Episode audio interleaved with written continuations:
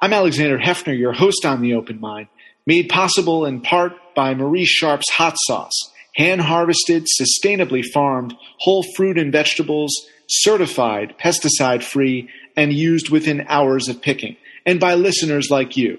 You can support our series on Patreon at patreon.com/theopenmind. I'm delighted to welcome back to our broadcast Ben Meiselas. He, of course, is the co-founder of the Meidas Touch. Thank you so much for joining me again, Ben. Thanks for having me on the show. Hey, Ben, let me ask you about this sort of evolving expose that you've led of the Rolling Stone periodical. You know, a lot of progressives have thought of Rolling Stone as an ally in not only publishing the truth, but advancing social justice and equity. But you and your team have identified that that is not necessarily the case anymore, if it was ever. And I just wanted to give you an opportunity to expound on that. Yeah, you have to really dig deep sometimes, you know, into the sources in this modern media landscape where different brands are being acquired by billion-dollar corporations or foreign entities. The Rolling Stones of the 1960s or 1970s is no longer that today. You know, what we learned is that it's actually bought by a large media conglomerate that actually has a large monopoly. It's called the Penske Media Company. They own basically all of these Hollywood magazines. It's run by the heir to a major Penske automobile fortune. Of course, the Penske automobile fortune is run by an individual who is one of the top GOP donors, who received the Medal of Honor from Donald Trump, the same award that Devin Nunes won and Rush Limbaugh won. Well, this is the heir to the person who won those awards, who recently took in a $200 million investment. It was reported from the Saudi government, which is particularly disturbing across the board, but specifically in the field of journalism. One, the fact that there's such significant foreign control, but of course, after what happened with Khashoggi and the Saudi government state-sanctioned murder of a journalist, to have them being a major shareholder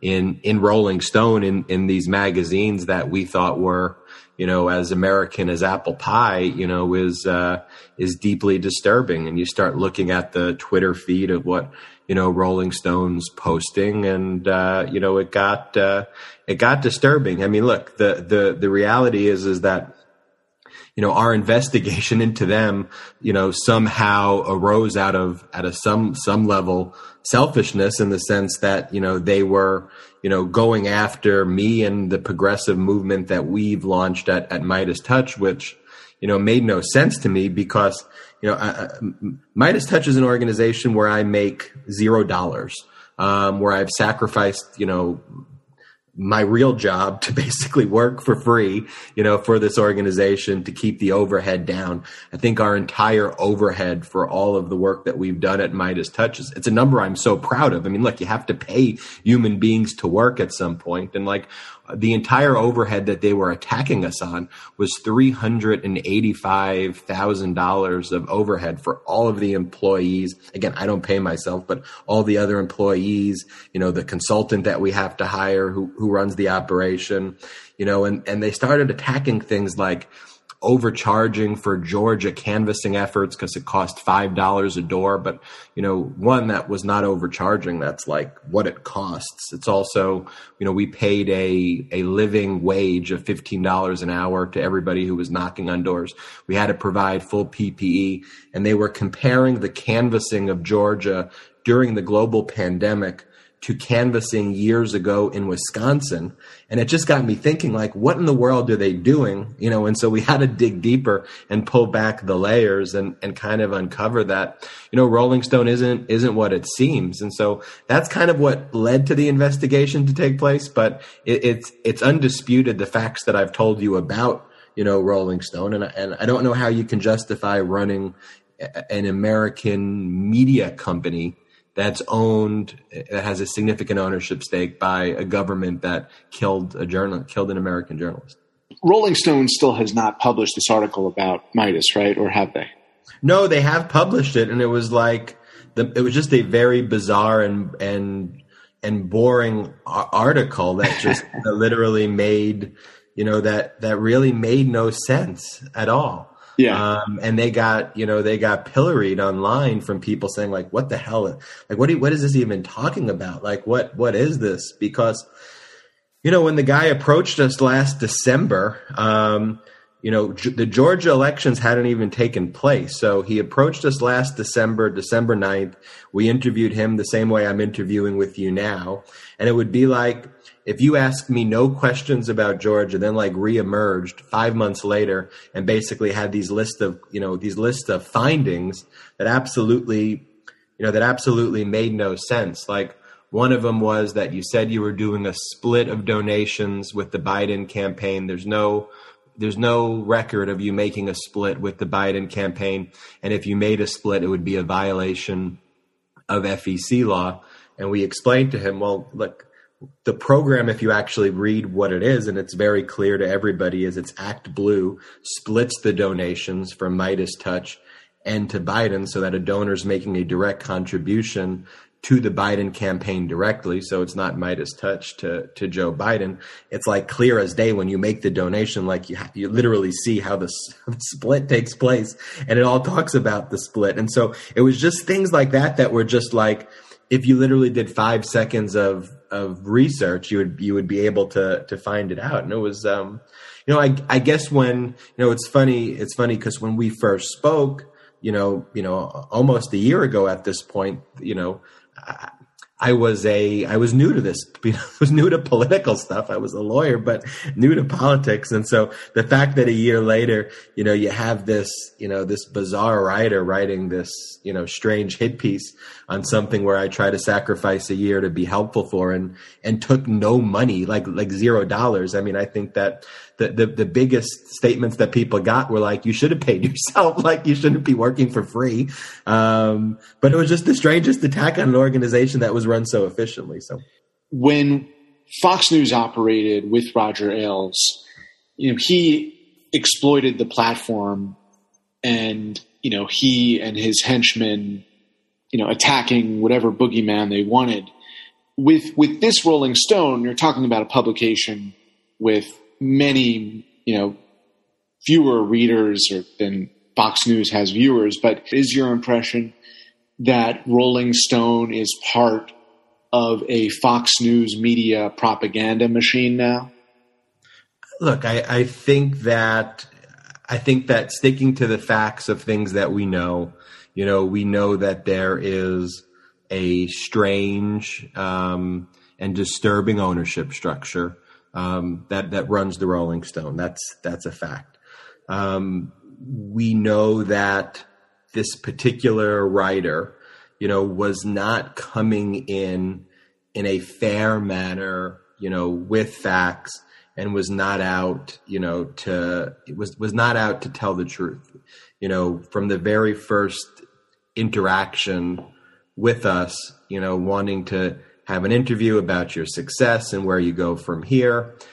If the very premise of his article was going to be about Georgia, you would expect that after the Georgia election, if he was writing a fair piece, he would want to do just a follow-up with us and speak to us about Georgia, you know, which, you know, and as you know, I give interviews. Like I'm very transparent with the numbers, because the fact that we were able to accomplish what we did on that overhead budget, there are some organizations where they pay one individual, you know, what our entire overhead was to run everything with the dozens and dozens of different, you know, operations that we run. So all I know is that they came at it from an angle, and this particular writer was going to write the negative hit piece story on us, regardless of where the facts took him. And when he ran into a dead end, because we've ran this thing so efficiently, he focused on things that were just so nonsense, so nonsensical that his story didn't even make sense and was just like a complete embarrassment, and people read it like whatever.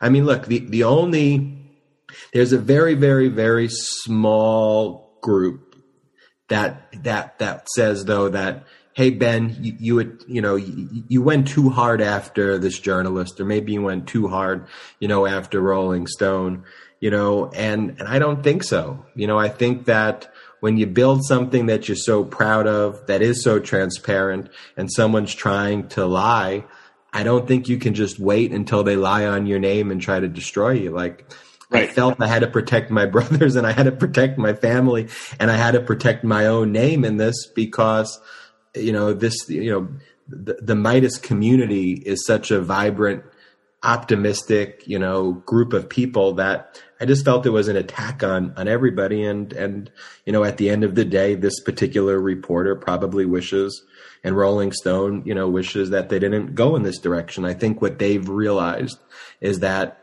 they don't have the power that they think they had, at the end of the day, and that people know the work that we put into the community, and when that showed, and the amount of support that we've had, and the amount of anger directed at Rolling Stone, and rightful anger is showing that, Rolling Stone, though, even with that strange ownership structure and disturbing ownership structure, is such a, I just don't think people even care about Rolling Stone anymore, truthfully. I just think that's probably true. Yeah. Well, look, they care about your outfit because you and the Lincoln Project and a few other outside groups, Really American, and I would say you and Really American were the unsung heroes, but soon became recognized to have the same impact and footprint as outfits that were founded by longtime political consultants. So one thing that has struck me, Ben, is that given President Biden is now in the Oval Office, and the temperature of vindictive, thanks to the fact that he was elected and the fact that Trump and some of his allies have been removed from social, makes America for the moment a calmer, gentler country, which is not to say that this will be permanent. It likely won't, especially as we anticipate the 22 midterms and 24 general. But do you agree with that characterization? Yeah, I think it's a gigantic step, though, this step, because the country is not being run by a sick, disgusting maniac, madman like that. Like, we forget how evil and disgusting and disturbing Donald Trump, I don't think we necessarily forget, but he was the worst human being, like, alive, period. And to have him as the leader of the country, and having to wake up every morning to every disturbing policy pronouncement, just the evilness that would spew from him, from his social accounts, from everything he said, and the hate that emanated when the most powerful person in the world is also the most evil person in the world at the same time, and also the dumbest person in the world at the same time, leaves an indelible scar on this country. And so then to have Biden, who's got the exact opposite temperament, who's deliberate, who's calm, who is thoughtful, who shows compassion. It's a diametric difference. And there is calm for the moment, but what we can't take for granted is that it's always going to be like this. That's why MeidasTouch has to continue to call out the Marjorie Taylor Greenes and the Boeberts and the DeSantises and the Cornyns, and all of these people who want to become Trump 2.0.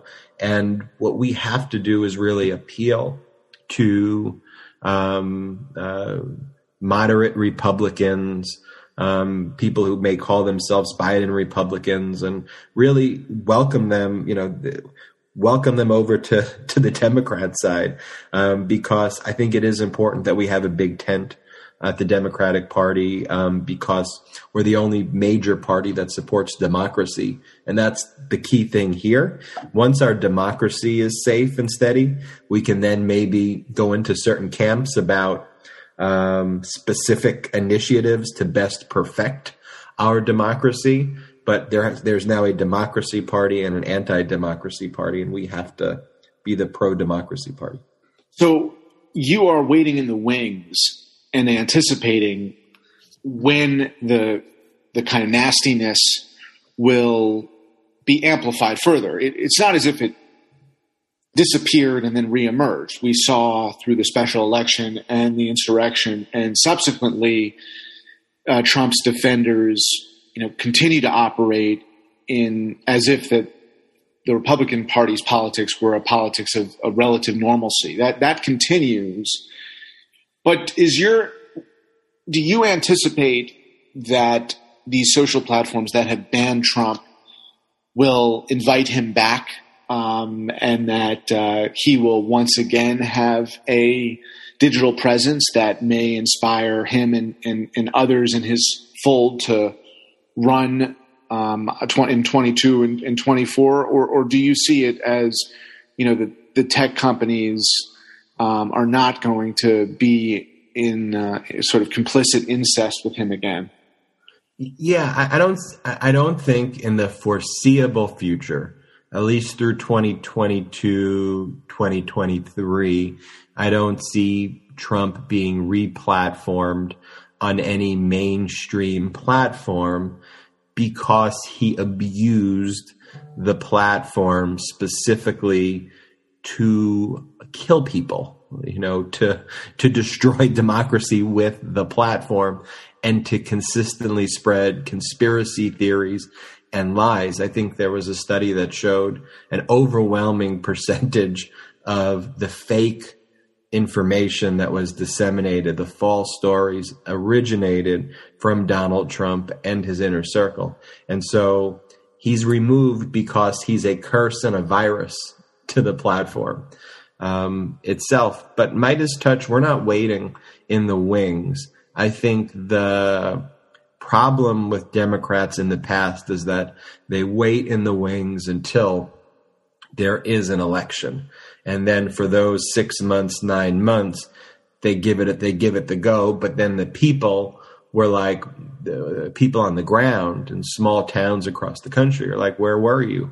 We didn't see you. And we think this is phony now that you're pandering to us right before an election, even if the values of those people living in those small towns and small cities or cities actually aligned with the Democrats, because there wasn't that outreach during the year. And so rather than wait in the wings, what we're doing is we're treating it like we're already in the 2024 race, or we're in the 2030 race.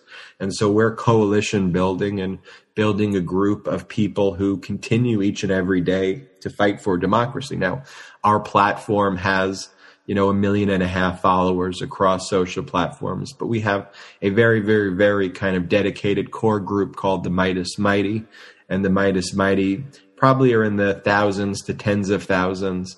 And these are individuals who in their own communities every day are working to spread the message of pro-democracy, and engaging with siblings, engaging with friends and coworkers and people who may otherwise be drawn to Trumpism and QAnonism and all the craziness. So we got to act like the election is taking place, right now. I appreciate you correcting me that you're not waiting in the wings and that you are active, and you surely are active. The question really is, do you anticipate the kind of, visceral, ad hominem, vindictive viciousness? Do you anticipate that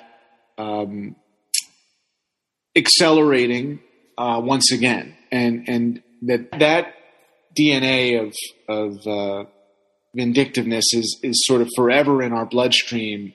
At what point do you think it can be excised from the bloodstream of American politics?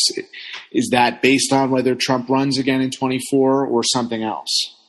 Yeah, I do. I mean, I think that may not necessarily be a factor of if Trump runs. So, obviously if he does run, I think that would be the case. But I think the question is if the GQP embraces fully Trumpism, which I think they are doing now, that's the fight that you have between the Liz Cheneys and the Boehners of the world, you know, versus the Boeberts and the Marjorie Taylor Greenes and the DeSantises of the world. I do think if the Trumpism prevails and takes over, you're going to have the nasty craziness, you know, calling Biden Hugo Chavez and, you know, all the crazy things that I would expect from a very fringe radical right party. But those words I use there are very important, fringe radical right party. It's incumbent on us as Democrats to make the GQP, as I call them, a fringe radical right party, and make it clear that those values, that craziness, that vitriol isn't American. Those are like the crazy fascist fringe parties that you have in Europe. And so I do think you will have that vitriol if Trumpism takes over, but I think you will have a smaller population of people, and a smaller voter base who actually votes for that, you know, for that group of people, because I think a normal Republican is going to look at these people who are talking about Jewish space lasers, who mock survivors of school shootings, and say, I can't be associated with you. Y'all are psychotic human beings. And I think that we had to ratchet up, we being MeidasTouch and Democrats, we had to ratchet up the fight and bring, you know, and somewhat fight fire with fire, because Trump was trying to completely occupy social media spaces. So we met him on that battlefield, and I think did a good job of taking over and kind of winning that battlefield. But our natural posture is compassion and kindness and wanting to help people and get people free healthcare and get people education and to care about human beings. And I think the posture of Trumpism is to be evil, arrogant, and hateful and jealous and weird. I often said during this past, decade, when President Obama said, in effect, you shouldn't fight fire with fire, that I thought that was a mistake, and you certainly were a corrective measure, and an extremely important one. Their fire may be disinformation and lies. What you're fighting with is not disinformation and lies; it's truth. And you proved that there is a way to fight fire with fire without basically devolving into something that is untrue or. And that's, bringing the interview full circle, like people who lived through the MeidasTouch movement, the way you covered us really from the very beginning, when you did the first interview, when we maybe only had 10, 15,000 followers. I mean, you were one of the early people who saw what we were doing, have seen that there were 500-600 videos that we made, about the billboard campaigns that we ran and the 5 million text messages that we did.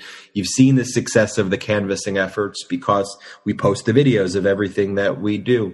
About the radio programs we did, the success of the podcast that we did, about the successful college university chapters and high school chapters and the dozens of them that are across the country that are Meidas University chapters, about the digital billboard bus tours, the billboards that we put in Vegas, and that all of the ads that we did on TV had viral impact beyond their TV life and were talked about on MSNBC and CNN and became the most viewed political ads in a very crowded, political space.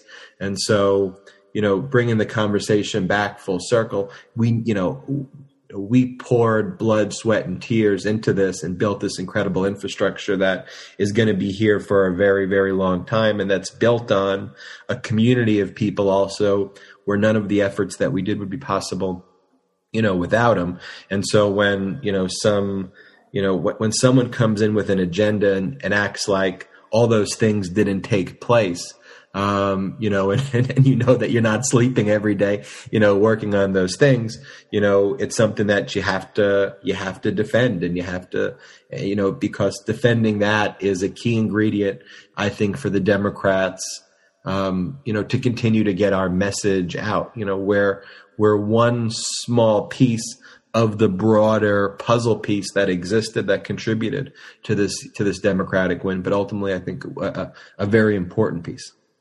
Ben Meiselas, co-founder of the MeidasTouch. Thank you so much for your insight today. Look forward to having you back on the program soon. Awesome. Thanks for having me.